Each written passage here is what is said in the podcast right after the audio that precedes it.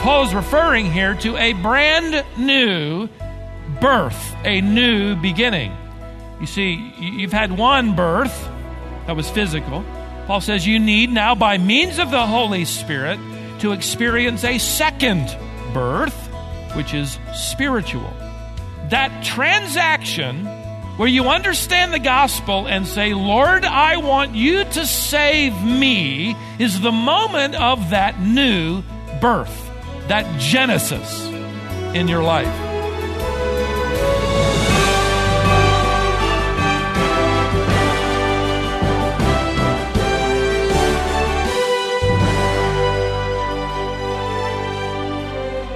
What did Christ accomplish for you? The salvation God offers through Christ is an amazing gift that frees you from the guilt and punishment of sin. The way God delivers this salvation to you is described in God's Word as grace. But God's grace comes to you in sudden and surprising ways. It's as if God ambushes you with His grace. Today on Wisdom for the Heart, Stephen Davey concludes a message he began last time. He's looking at the grace and goodness of God. This lesson from the series called Remarkable Christianity is called Ambushed by Goodness. See, remarkable Christianity, which happens to be the genuine item, delivers the truth of this remarkable redemption. It's paid in full by Jesus Christ Himself with no help from us. No help from us. Paul writes the same progression to the Ephesian church. He says, Among them we too all formerly lived in the lusts of our flesh, indulging the desires of the flesh and of the mind, and were by nature children of wrath, even as the rest. But God, there it is again, but God, being rich in mercy, because of his great love, with which He loved us, even when we were dead in our transgressions, made us alive together with Christ. By grace you have been saved. That's how He saved us. I, I can't begin to tell you how thrilling it is to clarify the gospel, certainly from this pulpit, but in individual meetings. And just this past week, to meet with a couple in their mid to late 60s and attending our greenhouse class, have been coming since this past Christmas suite. He said to me as we met in my office, he said, You know, I wasn't raised in a church that talked about the gospel and, and certainly never used the word saved. He said, But I hear that a lot around here. And uh, he said, It's piqued my interest. He said, I've been going back through the New Testament, and he says, I'm seeing that word saved all over the place. I explained to him what the word meant and the gospel, how Christ alone would redeem us he bowed his head and prayed in his own words Lord Jesus, I am asking you right now to save me. 68 years old. Dear flock, Christianity does not give any of us room to gloat, but God has given us all of eternity to be grateful. We have a remarkable Redeemer. Secondly, we have been given a remarkable redemption. Thirdly, we are under a remarkable reconstruction. Notice the middle part of verse 5. By the washing of regeneration and renewing by the Holy Spirit, whom He poured out richly through Jesus Christ our Savior, so that being justified by His grace, and He continues on. Let's stop here and just unpack that particular part of His sentence. By the washing of regeneration. There are those who would say that the ordinance of baptism saves. Or it's sort of like the last thing. You're not really saved until you do that. They've spilled a lot of ink over the fact that you, you can't become a Christian until you've been baptized. That our sister Erin was not completely saved. It wasn't really fully ratified until she was, as my son said, dunked under the water. Well, all you have to do is read the phrase and notice the agent doing the baptizing. Would you notice that? By the washing of regeneration and renewing by the college pastor. Oh, wait. Maybe it ought to say the senior pastor. No, not even close. Who's doing the action? Who's doing the baptizing? The Holy Spirit. He's the agent, which means this is a reference to an internal spiritual cleansing of the heart, pictured externally after the fact by water, water baptism. In fact, I'll take for a moment the argument of those who believe in baptismal regeneration that is, that you got to be baptized to be saved. And I'll take one portion of their argument, which I agree with, that in the mind of the apostles and in the early church, there was no such thing as a non baptized believer.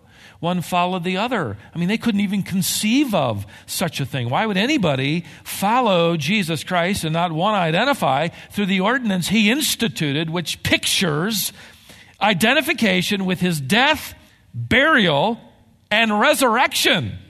Somebody says, Well, you know, I get nervous in front of people. Well, I understand that. I don't like public speaking. I understand that. I don't want to be seen, you know, with my hair all wet, you know, by a thousand people. Okay, I understand that. What if, what if water gets up my, you know, my nose or, or something? What if they forget to bring me back up? Listen, the physical demonstration of, of washing, which illustrates the internal act of cleansing, is wonderful. But let's not back the physical into the spiritual and redefine regeneration. Because if we do, we have added something we do for God in order to be saved. And we were just told it isn't anything we could do, not the best thing we could do, saves us. In fact, if you have to be baptized in order to be saved, you're actually going to have to depend on somebody to baptize you, which means now you're depending on another human being. What if he doesn't show up? The word Paul uses here for washing is not baptizo, baptism, which means to immerse, but lutron. It's a reference to a bath, a spiritual internal bath, and we use it for an external bath the kind you take on Saturday night, whether you need it or not, right? That's how vile we are. We don't need a little washing. We don't need Him to take our heart and just maybe spot clean here and there. We need the entire thing entirely cleansed, bathed. That's how vile and sinful we are. The Holy Spirit gave us the whole bath. That's what He means. I remember when my son and his twin brother were about four years of age. We used to live in a house that had a real wood burning fireplace and stone fireplace, and uh, out back behind the house, about uh, two feet from the ground, the back of uh, the chimney was a little iron door. You could open that and you could shovel the ashes out rather conveniently. And it was now summertime, and I hadn't cleaned it out from the winter. And well, our twin sons found that little gate. And what do you think they did? They considered it an open door from God. That's what they did. They threw ash into the air. They threw it all over each other. They covered each other with the ashes. And my wife said, Honey, would you go ahead and call the boys for supper? And I said, Sure. I stepped out on the deck and I saw aliens from outer space big eyes looking up at me, you know, under layers of, ash. They were covered from head to toe. And I went back and I called my wife and said, Marsha, you got Marsha, you got to come out. You got to come out and see. I wanted her to see the kids doing something I had not put them up to. And that was important. she walked out and she said, Oh my goodness, what are we to do? I was thinking of giving them away, but she wouldn't go for that, I'm sure. I said, Let me take care of it. I went and got the garden hose and uh, I literally hosed them down. Had them take off their clothes all the way down to their Batman underwear, and uh, I mean, it was just just soaked them good. Um, they thought it was great, by the way. Man, is this a good day or what?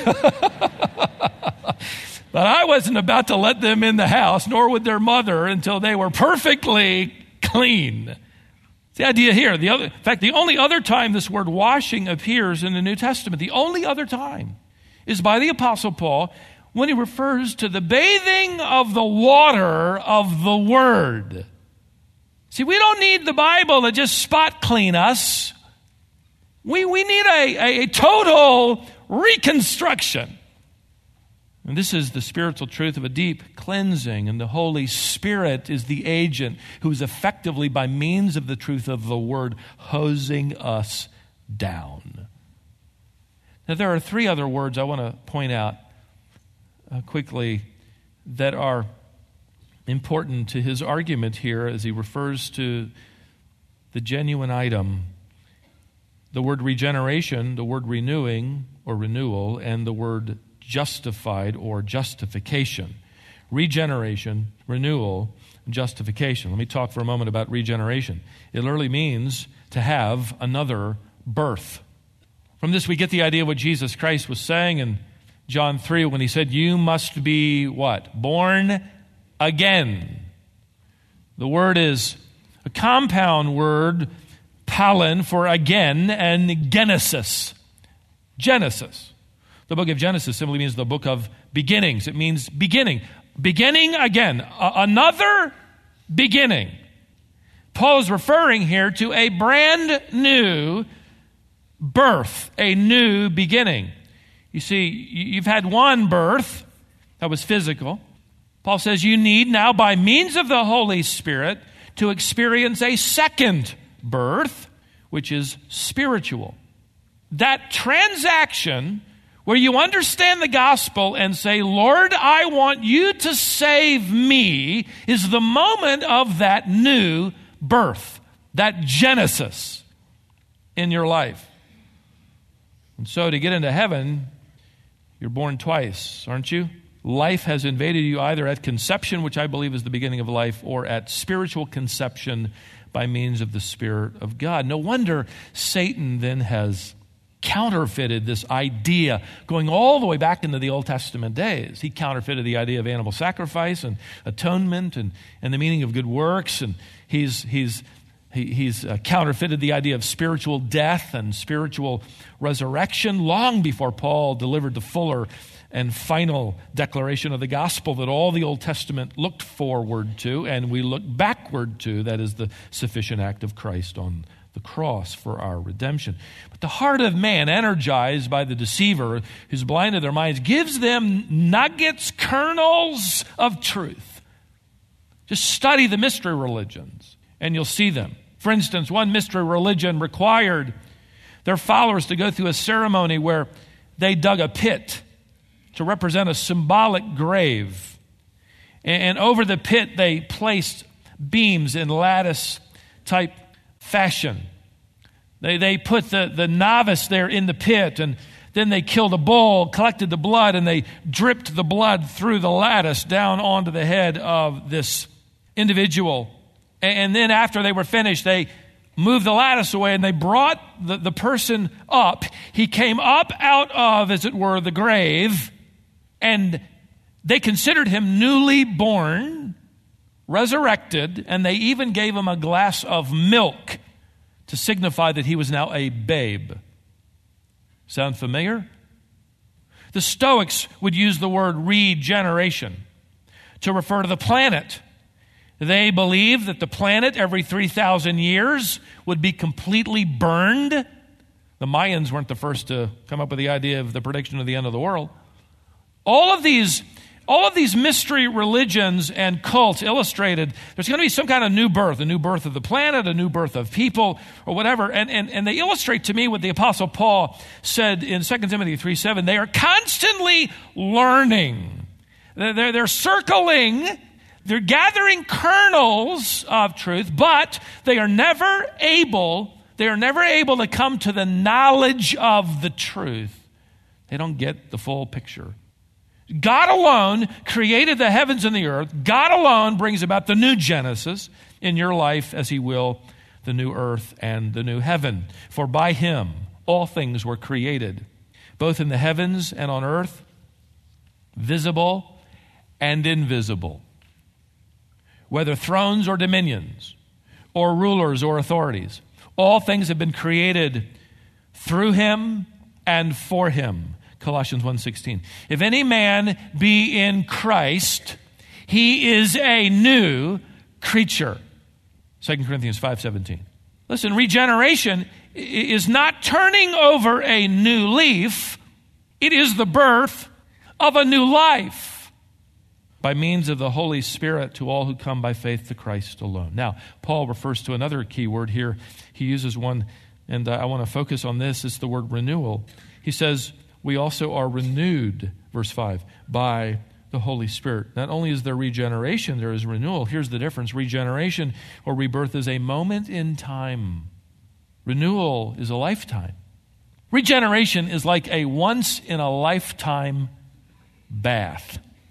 Renewal is like a daily shower. Paul writes to the Corinthians the inward man is being renewed day by day. Paul uses this same word again in Romans chapter 12, verse 2, where he writes, Do not be conformed to this world. Don't let it press you into its mold. And it's going to do it every day, it's going to try. Instead, be transformed by the, here it is, renewing of your mind. That is, your mind surrenders to the truth of the word. It's, it's under reconstruction, so to speak. Justification is the third word I'll point out. Another key word. Notice the end of verse 5 by the washing of regeneration and renewing by the Holy Spirit. Verse 6, whom he poured out upon us richly through Jesus Christ our Savior. Verse 7, so that being justified by his grace, stop there. We're regenerated, renewed, and, and justified. And by the way, I want to get on just a brief rabbit trail here to tell you that this one sentence from the Apostle Paul gives us a wonderful text on the Trinity. If anyone asks you for a text revealing the activity of the Trinity, here's a great one. You have God our Savior Note verse 4. Then you have the Holy Spirit, verse 5. And now, verse 6, you have Jesus Christ. And you also happen to have a wonderful text on the equality of the Son with the Father, equally divine. Paul refers to God as our Savior, God the Father, verse 4. And then he refers to Jesus Christ as our Savior, verse 6. If God the Father is our Savior, or is it Jesus Christ our Savior. While you're at it, we're told the agent involved in the act of regeneration is the Holy Spirit. Is the Holy Spirit then our Savior? What's the answer? The answer to all three is yes. Yes. Salvation is the perfect work of cooperation between God the Father, God the Son, and God the Holy Spirit. Now, back to the idea of justification. It's that part of the transaction of our new birth where God the judge declares us righteous. Because the righteousness of Jesus Christ is imputed to our account. It isn't infused over time, Roman Catholic theology. It is imputed at once. The account of Jesus Christ is fully sufficient in his once for all sacrifice to pay for the record of sins we've committed against him. It's as if then, in this word, which is a legal word, that God the Father is a judge He's got his gown on, gavel in his hand. He sees all of the evidence of our sin presented to him. He brings his gavel down, and suddenly there's no more record of any sin to our account. It's more than just simply being freed, it's having your penalty erased from your biography. There's no record of it. Your record, in fact, is spotless. Let me illustrate it this way. Several years ago, I was driving on the speedway, uh, I mean the freeway, in another city. I was going six miles an hour faster than I thought I was. I was driving a borrowed vehicle. The wheels were larger than the original factory wheels, and the calibration was off. And that's my story, and I'm sticking to it. I actually actually did have it calibrated because I was mystifying, and and, and truly enough, it was six miles over. But point is, Instead of going 70 miles an hour, I was going 76 miles an hour, which was really bad because I just entered a township where the speed limit dropped from 65 to 55. And I know you're thinking, well, what were you doing doing 70? Well, that's, that's not part of my illustration, so quit interrupting me, okay? Obviously, I was in trouble. In fact, I was pulled over going 21 miles over the speed limit.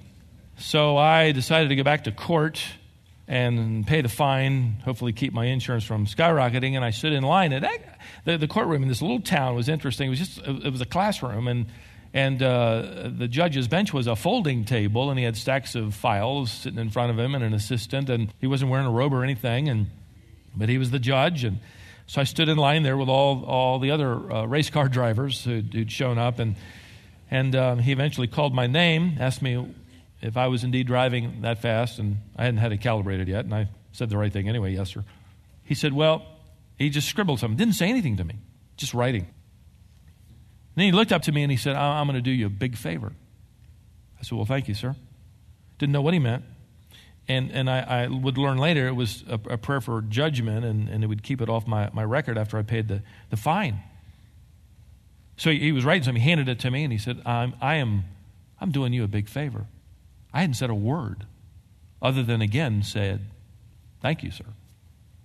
I got the paper and, and walked to the edge of the classroom, opened the door, and was about to walk out, and he hollered after me, I am doing you a big favor. Let me tell you something.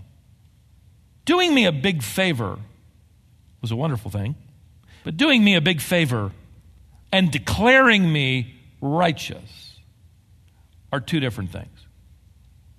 You don't get in your mind God's going to do me a big favor. He's just going to yeah, there's probably some kind of loophole prayer for judgment or whatever. You can do that once every seven years. I've, I've exceeded my limit, and I know that for sure. That's why I can tell you that. But that's not what God does. See, in order for the judge to actually justify me, he would have said, You've committed a crime. Yes, sir. I'm going to take this police report and I'm going to erase your name and I'm going to write my name in your place then I'll pay the fine and I'll add the penalty to my record and I'll pay the insurance and you can have my spotless driving record because I've never broken the law. That's how Paul defines this doctrinal concept. In fact, he, he wrote it to the Colossians this way listen, when you were dead in your transgressions, I like the way he says that. Think of it this way you're dead. You're dead. You're deep trouble. He, God the judge, made you alive together with him, having, note this, forgiven us all our transgressions. We got that. He goes on, having canceled out the certificate of debt consisting of decrees against us, that is your criminal history, and he has taken it out of the way. How? Having nailed it to the cross in other words, God switched the names on the rap sheet. Christ's name was written on top of the volume of all your sins and mine. Jesus Christ becomes the condemned criminal. He pays the eternal fine, being eternal Son, and he attributes to us his perfect record, writes our name on top of that because he never broke the law. That is justification. He took our vileness and gave us his virtue. He took our perversion and attributed to us his purity. He took our record of sin and gave us his record of sinlessness. We have been ambushed by the grace of God. And that's not all. Paul has one more thing to say the very end, not only do we to have a remarkable Redeemer, a remarkable a redemption, we're under a remarkable reconstruction. Fourthly, he tells us we've been promised a remarkable reward. Paul writes here in verse 7 so that being justified, we would be made heirs according to the hope of eternal life. And if you're an older believer, you're going, Yeah, yeah, I know that. I know that. Wait a second. We have been made royal heirs this aorist tense indicates it's ours in full now, bestowed upon us when we were saved, but yet we will fully experience it one day. So, right now, you might be walking around the earth feeling like a peasant. You're a king, you're a queen. You have been made an heir already. It's yours. It'll just be given to you in the coming kingdom. So think of it this way we are not only citizens of the coming kingdom of God, we are co owners of more than we can imagine. I close with this. The poet wrote, I once was lost in darkest night, yet thought I knew the way. The sin that promised joy in life had led me to the grave. I had no hope that you would own, a rebel to your will. And if you had not loved me first, I would refuse you still. But as I ran my hell bound race, indifferent to the cost, you looked upon my helpless state and led me to the cross. And I beheld your love displayed. You suffered in my place. You bore the wrath reserved for me. Now all I know is grace. Hallelujah. All I have is Christ. Hallelujah. Jesus is my life. When we get there, the more I study the word, I'm under the impression that we're going to spend the first few years just saying to each other, Can you, can you believe it? Can you believe it? I know you preached through Titus. I was sleeping halfway through it anyway, but I, can, you, can you believe it? You, you were telling the truth all the time. We're here. We're going to pinch ourselves. It's going to be like we didn't see it coming, not like it is. Not like it is.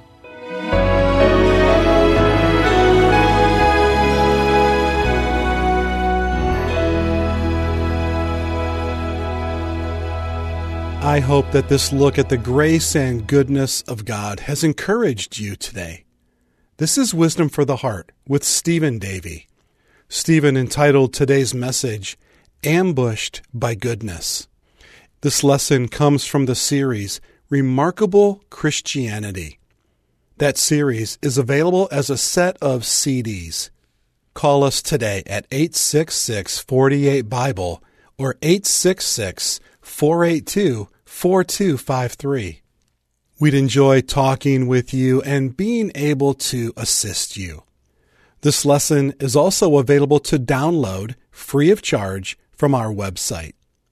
We make all of Stephen's teaching available to you as audio files and as written manuscripts. To find those, navigate to the archive section of the website and search for this lesson called Ambushed by Goodness. Our web address is wisdomonline.org, and you can go there anytime. We're able to produce these lessons because of the support we receive from listeners. We'd be grateful if you can support us this month. You can make a donation online, or you can send a check to Wisdom International, P.O. Box 37297, Raleigh, North Carolina 27627. Of course, you can use that address for any correspondence you have with us. I'm Scott Wiley, and I thank you for listening today. Please join us next time for more wisdom for the hearts